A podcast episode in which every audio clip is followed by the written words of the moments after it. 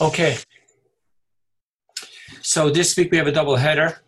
And the reason we have a double header is because we have to double up some Torah portions so that we'll finish all the Torah portions on time for Simchat Torah. And this week we're going to read the, the, the double portion of number one, Acharei Mot and uh, the second one is Kedoshim. And we read it as one reading. In other words, we divide these two Torah portions into seven readings, not double, four, we don't double the readings, it means 14 readings, but in seven readings. And the fourth reading, we purposely started in the first Torah portion and finish it in the second Torah portion, really turning them into one Torah portion. So this week's Torah portion, Acharei, it's called Acharei, which means after because the opening verse says shares that God told Moses these commandments after the death of the two sons of Aaron, Nadav and Avihu, on the day of the inauguration. And what is this Torah portion all about? It's the first bulk of it is about Yom Kippur. So that you know, we read this Torah portion on Yom Kippur. This is the Torah portion we read on Yom Kippur. We read the first part by Shacharit, which tells us exactly what the Kohen Gadol, what the high priest did in the Bet HaMikdash on Yom Kippur, on the holy day of Yom Kippur. And then the second part, we the closing portion, with the part of the first portion, we read by the afternoon of Yom Kippur. And that talks about all the forbidden um, sexual relationships, the incest and everything that's forbidden. And our sages say the reason why we do that, why would we read that on Yom, on Yom Kippur? The first half makes sense. It's all about Yom Kippur, but why would we read the second half? And the answer is to tell us that on Yom Kippur, it isn't a time to hide from our sins in shame, but rather to acknowledge our sins and to ask forgiveness for our sins. So, you know, if we're going to be too embarrassed um, to, to face our, our, our darkest sins, then how will we ever um, receive atonement for them. You know, today I saw a, a beautiful uh, quote, and it said like this It said, Forgive the younger you, accept the, pres- the present you, and build the future you. So there's never a time where we're so embarrassed that we can't do teshuvah for it. And that's why on Yom Kippur and in this Torah portion, coming straight from the laws of Yom Kippur, we go straight into the laws of incest. Now, also I want to share with you, when it comes to Yom Kippur, what we need to know is that there is no sin that is too big for God to forgive. And on the other hand, there is no sin that's too small that we should ask forgiveness for. So when we balance that out, we realize what the beauty of Yom Kippur is. Now, just to go through the Torah portion, the Torah portion tells us about how the the Yom, the Yom Kippur took place in the Bet HaMikdash. I'm not going to go through all of it. It's uh, detailed. I just want to share with you the highlights. So normally, as we studied at the end of the book of Exodus, when we are talking about the garments of the Kohen and of the Kohen Gadol, the regular priest and the high priest. So over there, we learned that the high priest has eight different garments.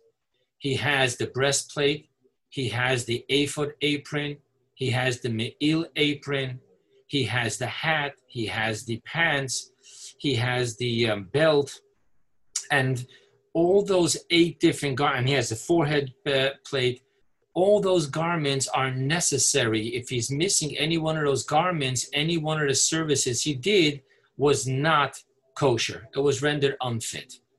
Now, when it came to Yom Kippur, he had a special four white garments made of linen. All of them were made of linen. And that was just the pants, the shirt, the hat, and the belt. Now, the reason why he did this so I want to first give you the halachic reason, and then I want to give you the mystical reason. The halachic reason is because we have a ruling, ein kategar naser sanegar. The prosecutor cannot be used as the defend as the defense. Therefore, because after the Jews received the Ten Commandments and the first sin we did was the sin of idolatry with the golden calf.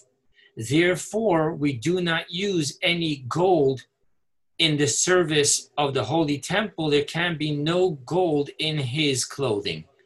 And because from the eight garments, there was those that had gold in it, um, not just the golden um, uh, settings for the stones or the golden chains, but actually, for example, the apron was made up of six different threads. Each one of them was made up of six threads, and within each thread, there was a thread of gold.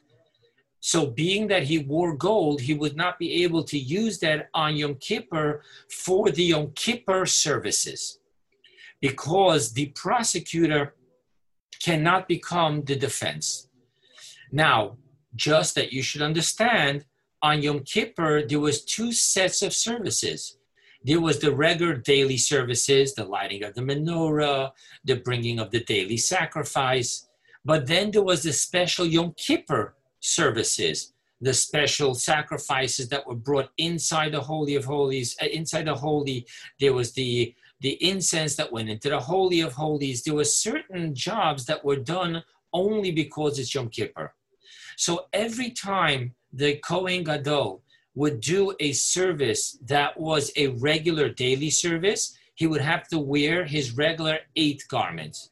When he would do a service, which is specifically a Yom Kippur service, he would have to take off the eight garments and he would put on the four white linen garments. Now, every time he changed his garments, he had to go to the mikveh, which means that the Kohen Gadol on Yom Kippur went five times to the mikveh because of the way he had to change back his clothes from the white to the gold, the gold to the white, the white to the gold. Every time he would change, he would have to go to the mikveh. Okay, now the services of Yom Kippur was primarily there was one that was sent outside, and that was the sa'ir that was sent to the rocky terrain, and it was done outside. And that's called Seir Lazazel. In modern day Hebrew, they use that word Lazazel as we would use the word uh, H E L L. And you know, in Hebrew, you tell someone lech, you know, go Lazazel. But that comes from this this concept that that seir, that would be sent, that animal would be sent there to that rocky terrain, and there it would do its work for the atonement of the Jewish people. Then there was a special sacrifice that the Kohen, the high priest, had to bring for himself. And he would pray over that and ask for forgiveness.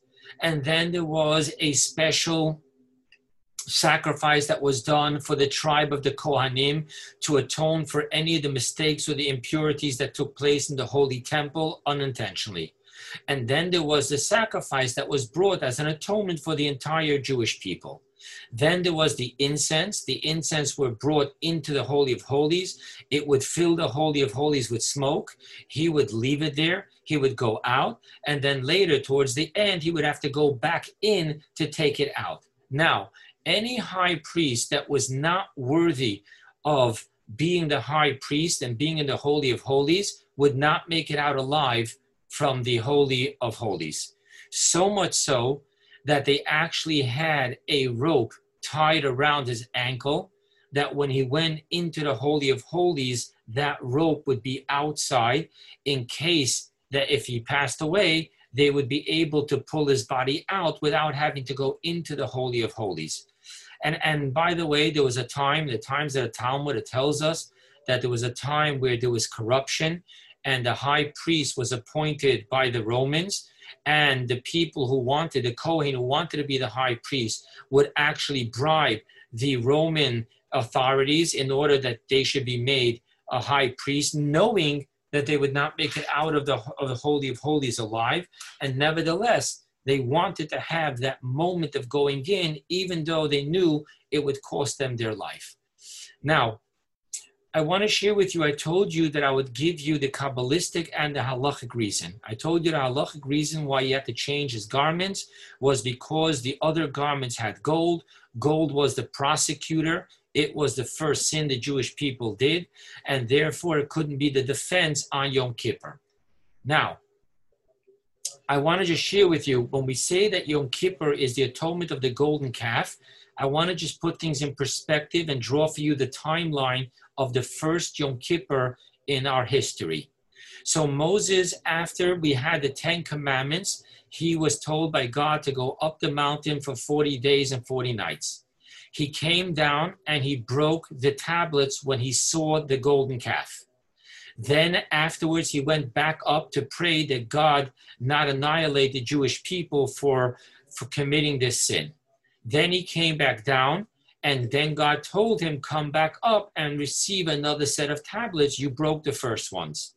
If you do the mathematics from the 6th of Sivan, he went up the 7th of Sivan, count the 40 days, 40 days, 40 days, you're going to end up on the 10th of Tishrei, which is Yom Kippur which means Yom Kippur is when he came back down with the tablets because he broke the tablets and he broke the tablets because of the golden calf, which means literally that the first Yom Kippur we ever experienced was the atonement for the golden calf. So now you understand why it's such a big issue not to wear gold. I do want to share, you know, for women that aren't aware, um, some women are careful. They think you're not supposed to wear gold and Yom Kippur to jewelry. There is no such law. I mean, women do as you were taught by your parents. Um, I'm not going to get involved with that. I'm just sharing that there is no law that a woman is not allowed to wear gold jewelry on Yom Kippur. The gold is specifically for the high priest and specifically for the service of the Yom Kippur service. So even the high priest wore gold on Yom Kippur when he did the regular daily service while I'm talking about some misconceptions, I also want to share some people have a misconception that it's forbidden to wear leather on Yom Kippur. That is not true. You are absolutely allowed to wear a leather belt. The only thing you're not allowed to wear leather is shoes. So the five things that we don't do on Yom Kippur is we can't eat or drink. We can't anoint ourselves with different type of oils. We can't have any marital relationships, and we can't wear leather shoes. Okay, so and we can't. so those are the things: the eating, the drinking, the anointing ourselves, the having marital relationships, and wearing leather shoes. But you are allowed to wear a leather belt. Okay, now going back to what is the mystical insight of why the Kohen Gadol has to wear white linen garments when he does the Yom Kippur, the, the Yom Kippur services. So this comes from a teaching of the first Lubavitcher Rebbe in his book Likutei Torah. He quotes it from Rab Chaim Vital, who was a student of the Arizal, who quotes it from teachings in the Zohar. And he explains like this On Yom Kippur, there is the mystical smoke of the incense that fills up the entire Holy of Holies. Now, the way you spell smoke in, in Hebrew is ayin shin nun. Now, Ayin Shin Nun is the acronym for three words Olam, Shana, Nefesh. World, year, soul. What that means is that it is the concept of place, space, world, the concept of time, which is year, Shana, and the concept of soul, which is Nefesh. Now, when you look at what took place on Yom Kippur, you had the oneness of those three categories. That was a time of the year where you went into the holiest of space, which is the Holy of Holies in the Holy Temple, and you did it on the holiest time of the year, which is the day of Yom Kippur. And who did it? The holiest soul, the high priest. So you had the unity of the essence, unity of each category. The essence, unity, the essence, unity of space is the holy of holies.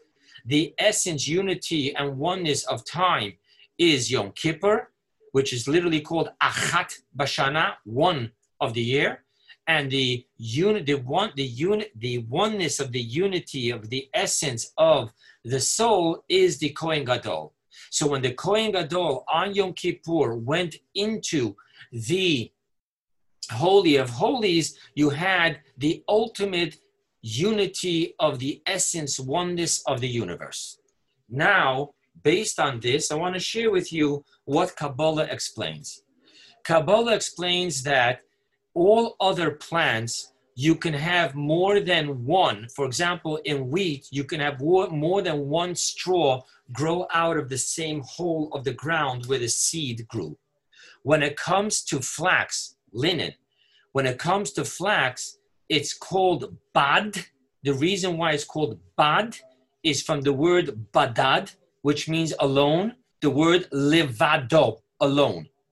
Now, what happens is that flax is the concept of only one flax will grow out of a whole. So there is no multiplicity, there's only oneness.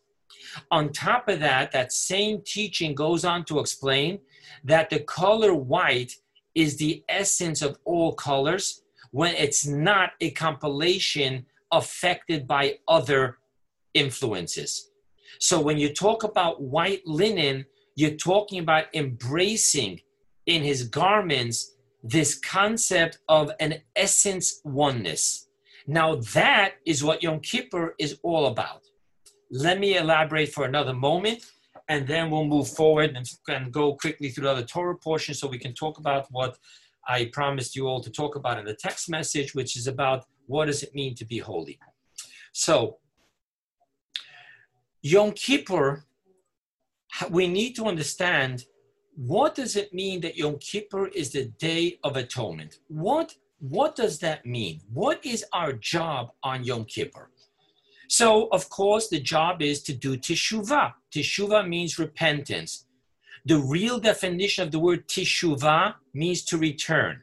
If you want to really get really detailed, the word teshuvah is tashuv hey, return to Hashem. A deeper message yet is that within us there's a piece of Hashem, which is the letter Hey from God's name. That's what our soul is. Tashuv Hey, bring the letter Hey back to the other three letters of the tetragrammaton. Bring go back to God. So the definition of teshuva really means to return. It doesn't mean to bang away. It doesn't mean to beat yourself up. It doesn't mean to feel horrific. No, it just means to have enough remorse so as to remove any stains of pleasure that we had from sin. It's all about these, these different levels of affliction that we spoke about. They're not eating, they're not drinking, they're not anointing, they're not having marital relationships, not wearing leather shoes. Is all about breaking the ego because within us is a soul which is absolute pure but it's imprisoned, and the only imprisonment that exists within us ourselves is ego. Ego is the prison. And when we're being egotistical, we're imprisoning our true self. That's what it's all about. So Toshuv Hey means to return to God. What does that mean to return to God? What it means is that we too are the most complex of all beings we have so many different levels to ourselves. We have thought, speech, and action. We have emotions. We have intellect. We have the physical. We have the spiritual. Each one of us, each one of the parts of us is made up of a compilation of parts. Our brain, we today know there isn't just one mind. There's so many different complexities to the mind. In Kabbalah language, we talk about the three intellects wisdom, understanding, knowledge. Within each and every one of them, there's a complexity. It's like an onion with layer upon layers upon layers. And what we do is we confuse and we make complex the simplicity of who we are and the simplicity of the relationship we have with Hashem. And therefore, the more we can embrace simplicity, the more we will be in tune with doing teshuvah. So let's talk about the practicality of that. If we're going to sit on Yom Kippur and try to find loopholes that what we did wrong isn't so wrong or it's only it's only rabbinically wrong it's not biblically wrong. And even if it's biblically wrong it was a case of an onus. It was as, as, as a mistake. I didn't you keep on finding loopholes and different complexities to what we did rather than just turning to Hashem and saying, God, you have created me a complex being full of faults. And because of these faults, I sometimes slip, but I don't want to slip. I want to be the true me in the embrace of you. That's what teshuva is. So, therefore, it's all about the white linen. It's all about shedding all the multitude of layers that we have that make our life so complex and create such inner strife and struggle between our mind and our heart and this the right brain and the left brain and the kindness and the strictness and all that complexity of emotions which which make things so difficult instead of being so simple now the word simple we use it as an insult. You know, from the four sons, when we talk about the simpleton, we're not being complimentary. So I want to share with you that in Hasidus, specifically in Chabad, when we want to talk about the word simple in its true, pure, complementary sense, we use the word sincerity. Sincerity is the simplicity of the heart. No negotiations, no games, just sincerity that when we can be and experience our sincere inner self, the oneness essence of who we are, that true inner child, which just has the truest sincerity, the truest purity. When a child laughs, it fully laughs. When a child cries, it fully cries. And it's not manipulating, it's just being sincere and raw. On Yom Kippur, when we can reach the white linen part of our soul, this simple sincerity in its full rawness, then teshuva is the most natural flow. We just want to come back home to our Father in heaven. Now, now that we understand that, we understand that the focus of Yom Kippur should not be on the shame of our sins, but on the purity of our soul and the unconditional love that exists between God and us. That is a true Yom Kippur. And when you have that true Yom Kippur, you automatically give a krechs, oi, why? Why did I desecrate this relationship? Why did I desecrate my own soul. God, please forgive me and allow me to come back home. That's Yom Kippur. We talk about the incest, and again, we go straight from Yom Kippur to incest for that concept that I spoke about. There is no Yom Kippur sin which is too small to have to ask God for forgiveness, even if it was when someone sm- spoke and we rolled our eyes and that was disrespectful. Even that is something we do on Yom Kippur. And yet, on the other hand, even incest, even the most immoral thing we can do, is not too big for us to say, yes, on Yom Kippur, I can ask forgiveness even for that sin. Okay, the next week's Torah portion, Parshas Kedoshim. So I want to share with you that in the five books of Moses, there is a 613 commandments. However, they are not equally sprinkled throughout the entire Torah in the book of Genesis, we have very few mitzvot. We have the mitzvah being fruitful and multiply. We have over there a mitzvah which is anyway repeated again in Leviticus, like my class last week about the circumcision. We have over there the mitzvah visiting the sick. God visited Abraham after his surgery. We have the mitzvah of clothing the poor. God put garments on Adam. We have the mitzvah of feeding the poor. We have Abraham always giving food. But really Genesis doesn't have a lot of mitzvot. We have one mitzvah over there also because of Jacob with his sciatica nerve, but we don't really have a bulk of the mitzvot. When you begin in the book of Exodus, you don't either have that many mitzvot. We're more learning about the story. All of a sudden, by the end of the story, before God takes the Jews out of Egypt, we come across some mitzvot. We come across the mitzvah of Rosh Chodesh, the new moon. We come across the mitzvah of the Passover sacrifice. We come over the mitzvahs of Pesach, the matzah, and the moror. Then we go into the Torah portion of Yitro. In Yitro, we don't either have that many mitzvot. We have the Ten Commandments. The, the next Torah portion, Mishpatim, handles a huge amount of civil laws, the laws of damages, the laws of, of, um, of watching, guardianship. And then we go into the laws of building the tabernacle. And then in the book of Leviticus, we start having in numbers larger amounts of mitzvot in Torah portions, the sacrifices, the details of the sacrifices. In this second Torah portion called Kedoshim, we have a huge amount. I believe this may even be the Torah portion that has the most mitzvot in it. In one verse, you can have three different mitzvot. Giving a class on this week's Torah, on this Torah portion, if you want to have a class where we go over every single mitzvah verse by verse, it's a long, a long and detailed class. But you have over here all the different Torah portions.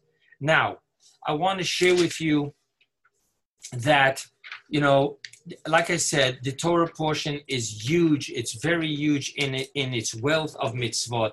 So I'm going to focus on the remainder time of this class on the opening mitzvah.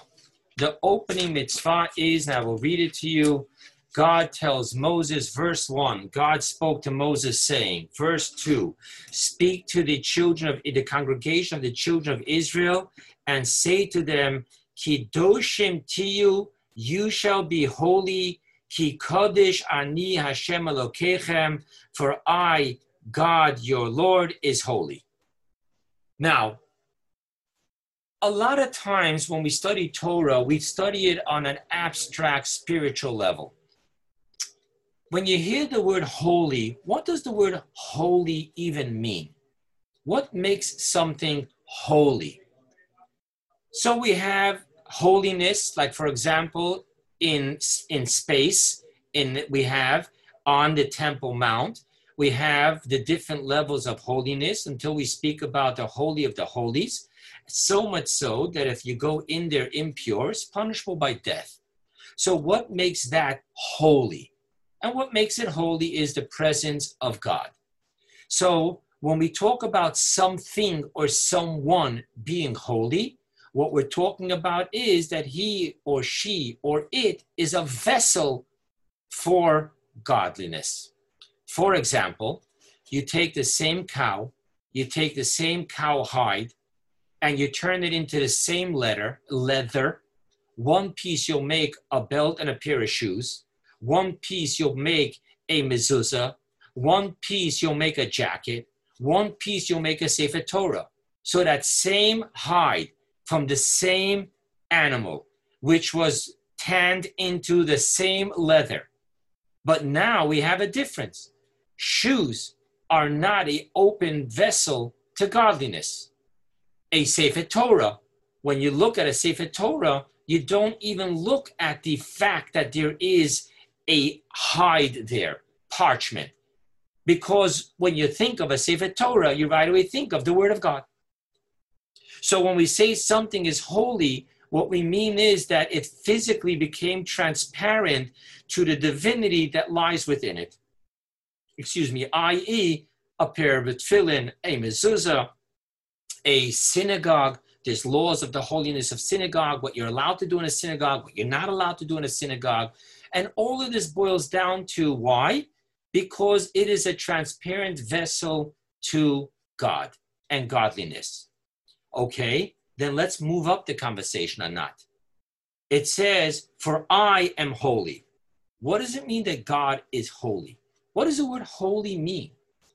So, when we say that it's a mitzvah to be holy, anytime we have a mitzvah, we must have a clear pragmatic definition in action, quality, and quantity. For example, Pesach, there's a mitzvah to eat matzah. So we know that there is a halachic definition to what a matzah is. There's also a halachic definition to how much matzah you have to eat in order to it for it to be considered that you did the mitzvah of eating matzah. Now, if you're going to eat by the Seder egg matzah, which is kosher for Passover, but you didn't do the mitzvah of eating matzah, because matzah has to be a water matzah, just water and flour. If you ate one bite of the matzah, you didn't do the mitzvah because the mitzvah has to have a certain amount. It's called the kazayas. It has the mass of the size of an olive, and today they know exactly how many grams that is. Now, when it says thou shalt be holy, we also have to have a definition. What is the definition of the word holy? And what is the quantity of being holy that I can say, I fulfill the mitzvah that God has commanded me, thou shalt be holy? What does that mean? So I'm just giving you this introduction to let you know that in this conversation, it's not going to help if we close our eyes and shake our head and hand, oi, holy, ho-. no. Is a mitzvah, be holy. I need to know what that means. So Rashi gives an interpretation saying that whenever the Torah speaks about being holy, it means to separate ourselves from immoral sexual acts. Okay, now we have a definition. Don't commit an immoral sexual act. So when you're tempted to do so and you don't do it, you have fulfilled the mitzvah of being holy. Ramban. Most people know Rambam, Maimonides, Rab Moshe ben Maimon. I'm talking to you now about Ramban Nachmanides, Rab Moshe ben Nachman. And they had almost similar lives. They both were Kabbalists, they were both um, psychologists, they were both doctors, um, they were both Jewish codifiers, they were both Kabbalists. Ramban, Nachmanides, has a commentary on the Torah. And when it comes to the commentary on this word over here, Kedoshim, he refers to a teaching that comes from the Talmud in Tractate Yevamot, I believe it's page 20, side A, if I remember correctly. And over there, it says over there the words Kaddish Atzmecha b'muterlach. Sanctify yourself in that which is permissible to you. What does that mean? What is he saying? What he's saying is, I'm going to quote you the way Chassidim used to say it. What's forbidden is forbidden. End the story. What's permissible is not necessary. In other words, to eat lobster or pork, out of the question. To eat steak, a cow steak, which is kosher, not necessary. Eat what you have to. Don't indulge. Don't salivate. Sidney used to say, you want to eat, eat, but don't suck on the bones, so to speak. Don't, don't salivate it. Oh, oh, is this a good steak? Oh, is this amazing? You don't need to do that. And don't overeat. Eat what's necessary in a healthy format. Know why you're eating, and that's it. That means that both Nachmanides and Rashi, they formulate their interpretation and definition of the verse, you shall be holy, built on the definition of the Hebrew word kadosh, which means holy. Now, in order to understand what the word kadosh means, I'm going to ask you a simple question. When you stand under the chuppah, you hear the groom puts the ring onto the finger of the bride, and he says these words, Hare at mikudeshet li bitabat zu kedat zo kedat Moshe Yisrael. You are hereby mikudeshet unto me by this ring according to the laws of Moses and our sages. Now, when you look at what the definition of the word mikudeshet is, so over there, most people will translate it loosely as betrothed, because the kiddushin is where the groom betroths the bride. However, what does the word mikudeshet really mean? It comes from the word kodesh which then would mean that the groom is telling the bride, You are hereby sanctified. You are holy unto me. What, what, what, what holy? what, how does he make her holy? And why does she need him to make her holy? So the answer that's given is that the real definition of kadosh, the way our commentaries in the Torah and in the Talmud and in Jewish law define it, it comes from the word hafrasha vahavdala, separated. Hence, you now understand that Rashi and Ramban, they both, in their commentary, are explaining that the mitzvah of being holy is to separate, to refrain from, to abstain from. Rashi focuses specifically on any immoral sexual behavior. Nachmanides refers to anything which is permissible but not necessary, don't indulge. Okay. Now we're having now a clearer understanding of the word kadosh. So now I want to take you to the question we asked what does it mean that God is holy? In the book of Samuel, Shmuel Aleph, chapter 2, verse 2, we have the famous verse, Ein Kadosh Ka Hashem Elokeinu. There is none as holy as God, our God. What does that mean in light of what we just defined the word Kadosh means? What does it mean? There is none separated like God? So to understand this, we look into the Talmud, and the Talmud in Tractate Brachot on page 10, side A, it explains this verse. And it says as follows On one hand, our sages say that the way the soul fills the body is the way God fills the world. It actually says it in the reverse the way God fills the world, the soul fills the body. And what we understand from here is that the way the soul is the life force of the body and it clothes itself within the body, so too does God is the soul of the universe and he gives life to the universe and he fills the universe. Hence we have the word and his glory fills. I, heaven and earth, fill, is what God says. So now we understand what that verse in Samuel the prophet is saying he's marveling at on one hand, God is everything and everything is God. On one hand, God fills and vivifies and connects with every creation as the soul fills the body. And nevertheless, God is not affected and separated from everything. The soul is affected by the body. Literally, the soul is affected by the body. When the body is not feeling good, it affects the soul. The holy Magid, the Rabdov Beres Mezritch said, a small hole in the body is a big hole in the soul. And that's why it's so important we take care of our health. So you don't say that the soul is kadosh in the sense that it's not affected and separated from the body. Yet in God's relationship to the universe, even though God is the soul and life force and is consistently and continuously bringing everything into existence from naught to something. So the engagement that God has with his universe is real and deep. And here the prophet says, in Kadosh Ka Hashem. And nevertheless, nothing that goes on in the universe affects God because God remains while engaged separated.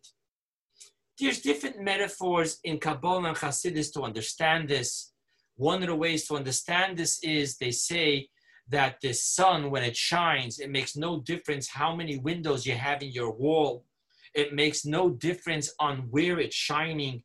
It shines. Whatever's open to receive it receives it.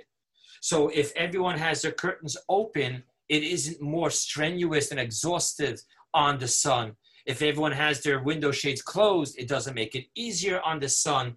That relationship between the sun shining and what it's shining on is in a way that what it's shining on has no effect on the ray of sun. In some place in Kabbalah Chassidus, it wants to explain that that is what it means, En Kadosh Ka Hashem. God gives life to everything and nothing affects him. However, obviously, it, that metaphor is limited because the sun is not the soul of the universe. It's not the soul of my room in which it's shining into. Right? If I close the window, my room doesn't die.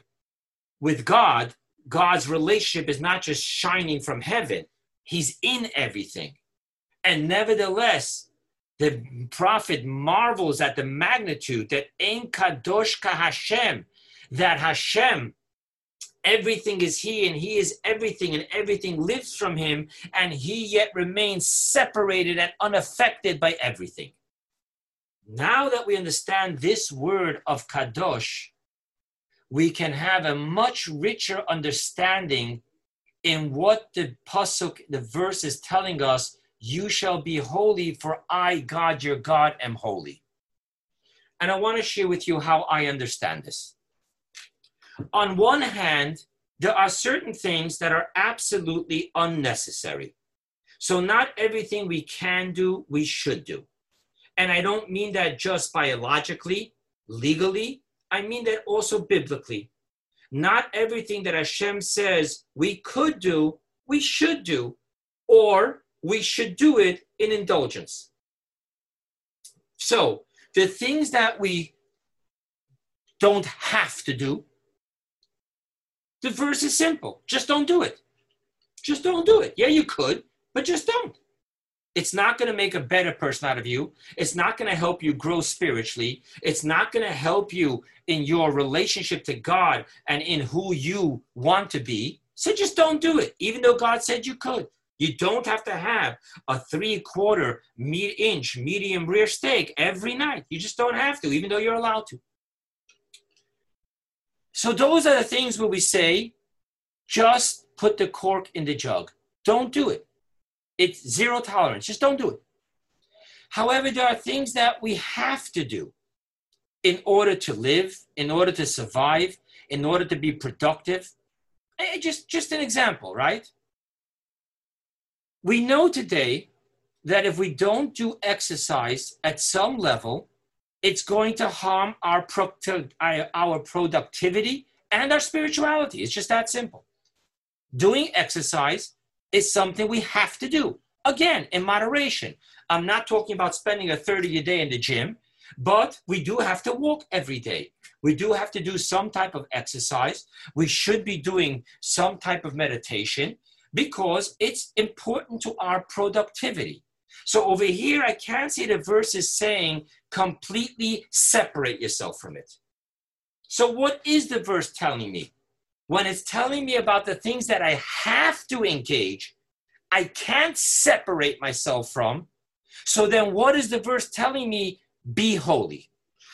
So if you take Rashi and the Ramban's perspective, it's saying back off of it, okay. But then the things that we can't back off and we shouldn't back off, where and how am I holy?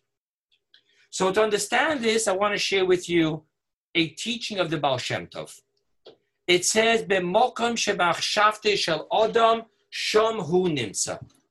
There, where a person's thoughts are, there he or she is. Simply speaking, what do we learn out from this? What we learn out that just because you have to take the train every day to work, or the bus, or you have to take a flight, it doesn't mean that you have to be on the plane have to be on the train or have to be on the in the car in essence. It means i physically have to be there. But what happens if while i'm on the the car plane or train i have my ipod and i have my ears plugged in and i'm listening to a shiur torah what happens if i bring along a little gemara tanya tehillim so then, ultimately speaking, I'm physically on the train, but the Baal Shem Tov tells me that I'm not on the train. I am in a total different place. So, too, I mean, on a practical level, I can be sitting in my office looking at the picture of my children, of the one I love, And even though I'm here in my office being mind boggled with, with Excel spreadsheets and typing and laying out emails and, and, and preparing programs, I take a moment where I'm not in my office. I'm actually with the ones I love. So that power of being somewhere else than where you are is a concept of being separated. What does that mean? What that means is that the verse says, Ma'aseh yadecha, the words of the work of your hands.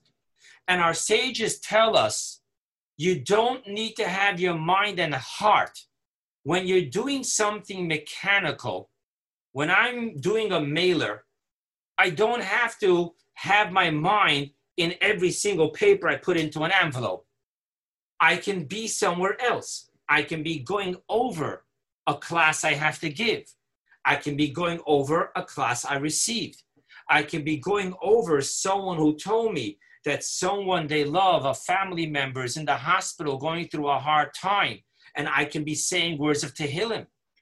So, in other words, the word separation also can mean metaphysically that I'm not completely emotionally and intellectually indulging in that which I am doing. I am doing what I'm doing, not more, not less, but where is my mind and heart? I want to take it up one more level. Everything has a means and an ends, and there's a means to the ends. And the reason why we do the means is for the ends. Now, it's true when you live a conscious life, then the means itself is also an ends because the journey is part of the experience. So if you can miraculously transport me to the ends, that would be denying me a whole experience. So the journey, the meanings, the means, the journey itself is also important. But in the bigger picture, there's a means for an ends. And the question is do I identify what is my means and what is my ends? Let's be practical about this. Do I work six days a week so that Shabbat can be a rich, beautiful, peace of mind, broad Shabbat? Or do I rest on Shabbat because Monday I gotta be fresh in my office? What's the means and what's the ends? Let's take it a step further. Why do I do Torah mitzvot? Do I do Torah mitzvot because if I do it, then God will bless me, that I will be rich and successful? Or am I working to be rich so that I can serve God with a broad mindedness and with greater wealth? What's the means and what's the ends? And this will carry through in everything I do in everything I do. If I can always focus on the means and the ends and identify it and put them in the right order, then even while I'm going through the means, according to the teaching Baal Shem Tov, my thoughts are in the end. So already I'm experiencing the end in the means. Now, if the ends is to be one with God, so then everything I'm doing is holy want to share with you the Talmud talks about Hillel and Shammai, two great sages, how a whole week they lived with Shabbat. If they were going through the market and they saw a beautiful big fish, they would buy it and say, This is for Shabbat. There's a difference how they did it. They both did it different ways. But the point is that all week they kept their eye out for how to make Shabbat special. When I'm going to the gym is it because I want to have the oohs and ahs of my muscles? I want to look good. Or do I want to simply feel good so I have the strength and clarity of mind to serve in the capacity that I serve to God and to my fellow man? So now we're understanding when the word kadosh means separate, it also means to separate the levels what part of me am I investing into this? Now, I want to share with you something. and with this we'll finish. I'm sorry, my phone is uh, the alarm's going off. I want to share with you something.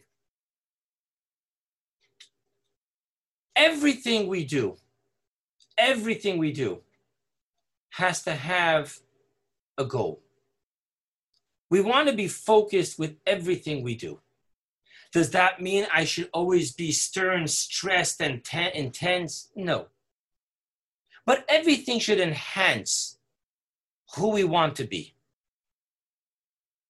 And therefore, when we talk about the Kaddish Atzmacha B'muterlach, when we're talking about being holy when we engage in physical stuff, you can tell in a person the joy that they have, not only when they're on vacation, but the joy they have when they're preparing a meal, the joy they have when they set the table, the joy they have when they go to work, the joy they have when they're working, the joy they have when they're coming back from work, the joy they have when they take a shower, the joy they have when they're taking their walk and they're working out. That joy, to quote the Talmud when it asks a question, what is this joy all about? The answer is to live a joyous life is through living a holy life. Living a holy life means that I always know what is the means and what is the ends. And while I'm in the means, I'm already enjoying my focus and devotion to the ends. That is a marvelous concept. Now, I'm going to share with you what a saleswoman told me. A saleswoman was having a meeting with me about time sharing, a whole story you go to Orlando, and if you're willing to give them, uh, I think it's uh, 60 minutes or 30 minutes of your day, they will provide you with the room because they want to be able to convince you to do time sharing. No, I'm sitting there. Those were my difficult years. I, I mean, time sharing was out of the question. Time sharing, and and uh, I mean, you know, having a roof over the head was was difficult in those days. So the lady came over, and I said to her, "Listen, you know and I know that you're not going to be getting me to buy any time sharing. It's just not possible, even if I wanted to. So maybe you can help me instead. So she said to me, You know what? I filled my quota. So, yeah, what can I help you with? I said, Share with me something. Every person in this room right now is here for the same reason that I'm here. You guys sent out email blasts that spend two free uh, nights in your hotel in Orlando, plus you're giving $100 towards the entrance fee of Disney World if we give you 30 minutes before we leave.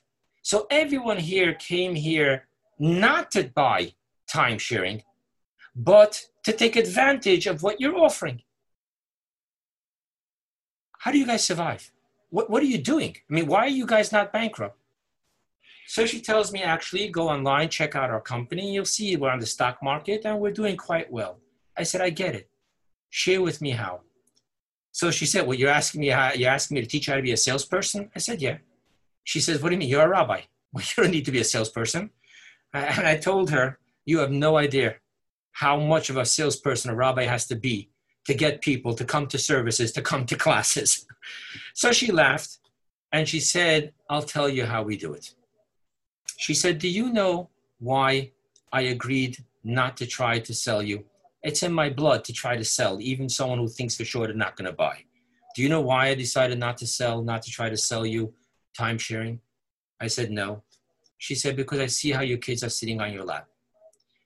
And then she told me like this I don't sell time sharing. I could never do that. Well, how am I going to sell you time sharing? What I sell is family time. And then she tells me, she was a Southern girl. She tells me, and you Jews are the worst. I said, What do you mean? Says, You Jews never take family time vacations. You guys are work, work, work, work, work, work, work, always working, working, working. I, if I can get you to pay for two weeks for time sharing, you're not going to let that money go to waste. and then you're going to take a vacation with your family. So, what I'm really selling you is family time. And that's really important to me because I know how much you people need it. Wow. And she shared with me the secrets of salesmanship. The first thing is you have to know what the person needs. Don't try to sell them what they don't need. Sell them what they need. And she said, I'm not here selling you real estate in Paris. I'm selling you family time in Paris. You need that. I appreciated that. And then she went on to tell me some other stuff, but I'm going to stop here. You see what she did? She all of a sudden reframed the means and the ends. Now, what's about me? What was I doing in Orlando? Was I doing in Orlando the same thing that she was thinking? Was I doing Orlando because it was an opportunity to be alone with my family? Was it about making sure that I get onto every ride? And how do I sneak my way into Space Mountain without having to wait the hour and a half line? Or was it about what's the difference if I'm online or I'm not online? I'm with my kids, we're joking, we're making fun of things, we're laughing, we're bringing back memories. What's the means and what's the ends? When we have that straight, we are being holy.